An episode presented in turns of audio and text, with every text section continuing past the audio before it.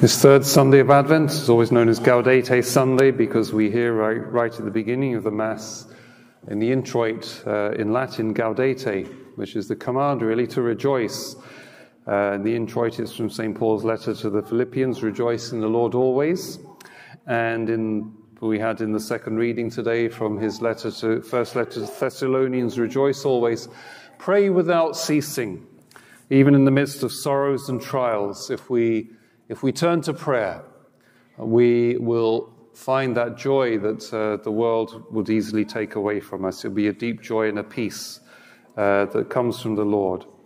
Uh, I'm reading, uh, dipping into this uh, book of Advent reflections uh, by Cardinal Zen, who's the Archbishop of Hong Kong. And he speaks, he says, the joy of Advent comes solely from the merciful God he has removed the judgment against us sinners. His judgment is always just. Truly, we are sinners. We can never challenge the judgment, and only God can remove it. He has written off our debt once and for all, a debt we could never pay off. It's great rejoicing because of God's mercy. And this rejoicing is expressed in uh, festive terms in the prophecy of Isaiah today, the prophecy of an anointed one anointed with the Spirit of the Lord God, and placing that trust in God, who is the joy of my soul. So there's that deep assurance um, that, that, comes from, from that anointing uh, by God. And there's, there's speaking of, of God who has clothed, it says, clothed me with the garments of salvation, covered me with the robe of righteousness as a bridegroom. And then uh, you know, looked at different translations. I'm no expert in the original languages of the, of the Bible, you know, Greek or Hebrew. Um, but um, the Augustine Institute Bible uh, and other Bibles, including Protestant ones, will speak of the bridegroom decking himself like a priest with a beautiful headdress, the diadem, which is the, it's like a crown, it's a, it's a, it's a sign of sovereignty. So, of course, that's alluding to Christ our Lord Christ as bridegroom, Christ as priest, Christ as king. And with that, you know, mention of bridegroom, I would just call you call to mind you know, for you for you husbands here present that you also have, in a sense, that priesthood in your home.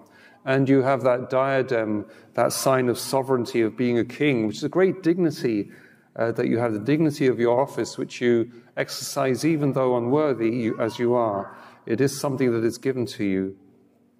And in the priests in the church, of course, uh, they, they vest, you know, vestments, which are robes of righteousness and joy. Don't know whether you know or whether the deacon himself knows, but the dalmatic is a symbol, is a vestment of joy. And in former times, during more penitential seasons like Advent or Lent, uh, the deacon would discard the dalmatic. He would simply wear a stole. But today, he would wear the dalmatic because this is a joyful Sunday, uh, just like in Lent, in Laetare uh, Sunday. So um, we have this joy uh, in the, even in the liturgy. Uh, in the collect, we, uh, we pray that we would celebrate the coming feast with solemn worship and glad rejoicing.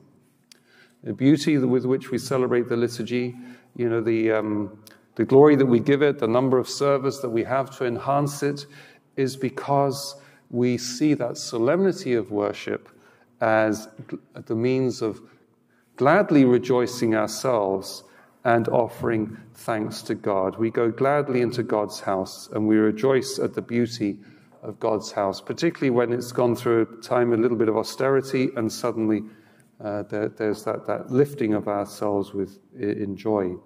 And also the church is spoken to, uh, spoken of as well as the bride bedecked and adorned with jewels. So these external things manifest our interior joy, and that can be even something that one thinks about how do I dress when I come to Mass? You know, is this, uh, do, do, does, does my dress reflect actually what, what I've come for solemn worship uh, and, and, uh, uh, and glad rejoicing? And I thought I'd, today in this series of catecheses on the Eucharist, which Archbishop Sample has asked us to give in, uh, in Advent, I thought I'd just reflect a little bit on the priesthood. You know, the priest at Mass is an alter Christus, another Christ. The vestments, as it were, conceal, you know, the, the corruption that there is within this body of flesh that your priest is. These vestments cover, cover all that up, cover a multitude of sins, uh, so that, one, that he can still enter into this, uh, this solemn worship with, with gladness. John the Baptist was asked in the gospel today, Who are you? He did not answer with his name. That, was not, that didn't reflect the fullness of his, his identity. He denied that he was the Christ. He, was denied, he denied that he was the Elijah. But he did say, I am a voice, the voice of the word. That's how he identifies himself. Even though he was unworthy to untie Jesus' sandal strap. And the priest too is unworthy, and yet he touches Jesus' very body. He holds it in his hands. He elevates it for the adoration of the people. He gives it to the faithful as food for the journey and as their, as their medicine of immortality. The Catechism of the Catholic Church in 50, Article 1545 says how the redemptive sacrifice of Christ was accomplished once and for all on the cross, yet it is made present in the Eucharistic sacrifice of the Church and the same is true of the one priesthood of Christ. It is made present through the ministerial priesthood without diminishing the uniqueness of Christ's priesthood. And St. Thomas Aquinas says that only Christ is the true priest, the others being only his ministers, even if they have been made such by special anointing and a laying on of hands, which has brought about what's called an ontological change, a change in his very being. And once he's ordained a priest, he's a priest forever. Uh, he can never discard that, uh, that, that, that, deep, deep, that identity in the depths of his, of his self. Article 1547 of the Catechism says the ministerial priesthood is at the service of and directed at the unfolding of the baptismal grace of all Christians, and as a means by which Christ unceasingly builds up and leads his church. And he goes on In the ministry that the ordained minister renders, it is Christ himself who is present to his church as head of his body, the shepherd of his flock, high priest of the redemptive sacrifice, teacher of truth. And this is what the church means. Uh, it says by, by, by, that the priest, by virtue of the sacrament of holy orders, acts in the person of Christ the head, quoting the Second Vatican Council and also quotes Pius XII, Pope Pius XII, who said, It is the same priest, Christ Jesus, whose sacred person his minister truly represents.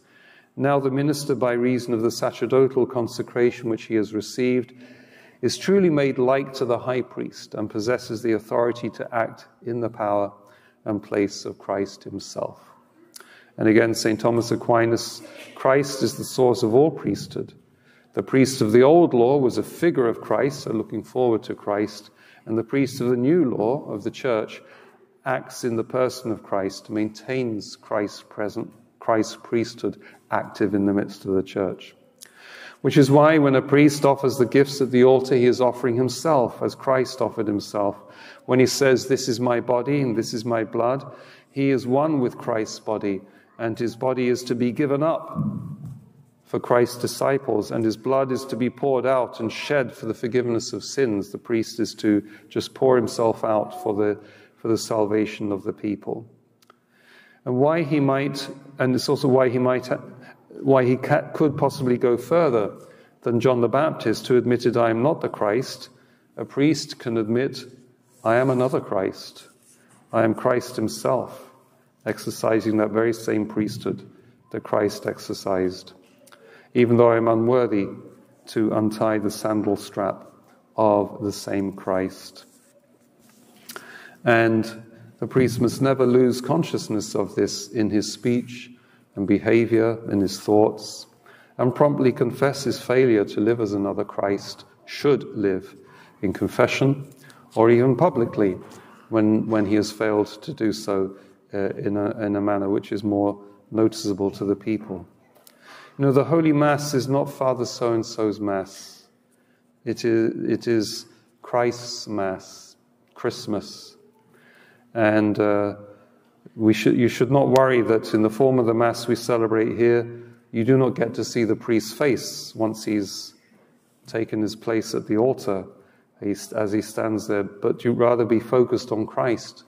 And everybody should rejoice always at the privilege of being able to be at Mass, of praying without ceasing, in all circumstances giving thanks, which is what the Eucharist is. The word Eucharist means giving thanks.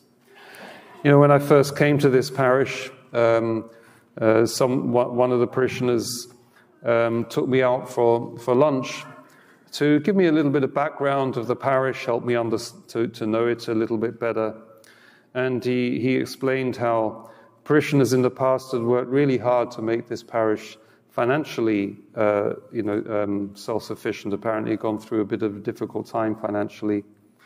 And one of the reasons that he said they worked so hard uh, to secure the financial viability of the parish, he said, so there could always be one like you here by which he meant so you could so we'd always be able to have a priest. I thought it was a beautiful, beautiful thought, a beautiful thing to have in mind that you would always the, the whatever else happens, the people here really want there to be a priest here.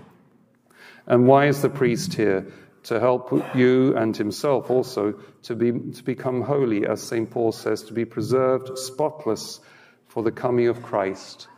At Christmas, the end of time. You know, every time we come to Mass to receive Him in Holy Communion, we want to be spotless, which is why we have the sacrament of confession. And there the priest is Christ. Who can forgive sins but Christ alone? But God. And yet, I do it. forgive sins in the name of, uh, in the name of Christ.